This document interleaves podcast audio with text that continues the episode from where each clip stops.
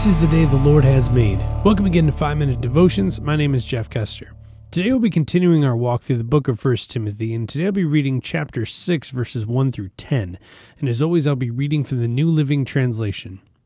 All slaves should show full respect for their masters, so they will not bring shame on the name of God and his teaching. If the masters are believers, that is no excuse for being disrespectful. Those slaves should work all that all the harder because their efforts are helping other believers who are well loved. Teach these things, Timothy, and encourage everyone to obey them. Some people may contradict our teaching, but these are the wholesome teachings of the Lord Jesus Christ. These teachings promote a godly life. Anyone who teaches something different is arrogant and lacks understanding. Such a person has an unhealthy desire to quibble over the meaning of words. This stirs up arguments ending in jealousy, division, slander, and evil suspicions. These people always cause trouble. Their minds are corrupt, and they have turned their backs on the truth. To them, a show of godliness is just a way to become wealthy. Yet true godliness with contentment is itself great wealth. After all, we brought nothing with us when we came into the world, and we can't take anything with us when we leave it. So if we have enough food and clothing, let us be content. But people who long to be rich fall into temptation and are trapped by many foolish and harmful desires that plunge them into ruin and destruction.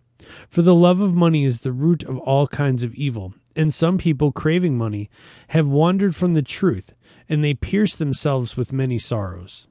Now, I'm sure a lot of you have heard the phrase money is the root of all evil, and that's essentially where that has come from this verse. And is it wrong to be successful in life? No.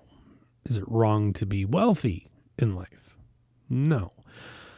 What is wrong is how you get your wealth.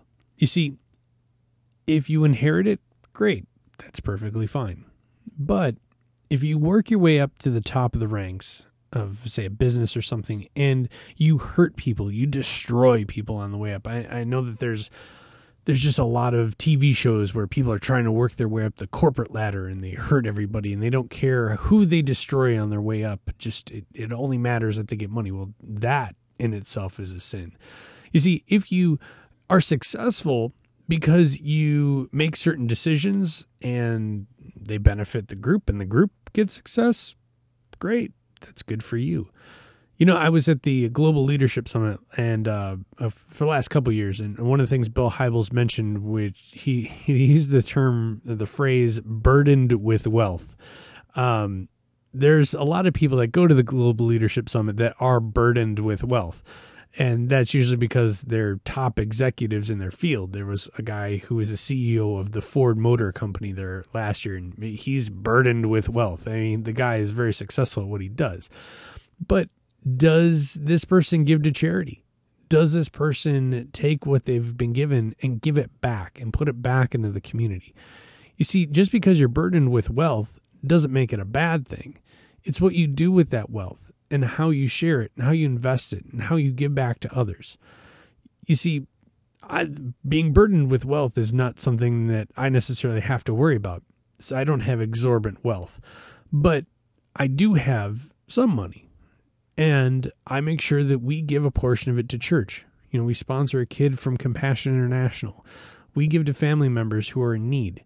We do all these things and not to boast or say anything, but even though I'm not burdened with massive amounts of wealth, money still it's not an object to me. You know, if somebody needs help, if somebody needs financial help or or whatever, we gladly give it to them. You see, because that's what God wants us to do. Whether you have millions of dollars in the bank account or tens of dollars in your bank account, you should always be willing to give it. Because at the end of the day, that money, it's not yours.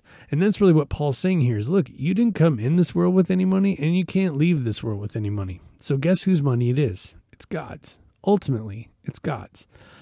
So whether you like I said, whether you have hundreds of dollars in your bank account or tens, it's God's. It's not yours, it's all God's.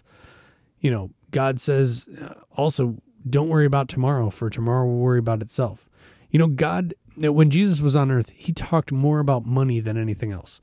And that's not because there were such wealthy people all around in Jerusalem back in Jesus' time, but money was still a problem and will always be a problem. There will always be the haves and the have nots.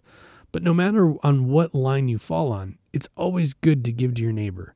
So if you see somebody in need, whether it's they need a dollar, whether they need 10, whether they need whatever it may be, if you're burdened with wealth or you're burdened with $10 in your bank account, you still should be willing to give up whatever it is. Because ultimately, at the end of the day, it's not your money, it's God's money.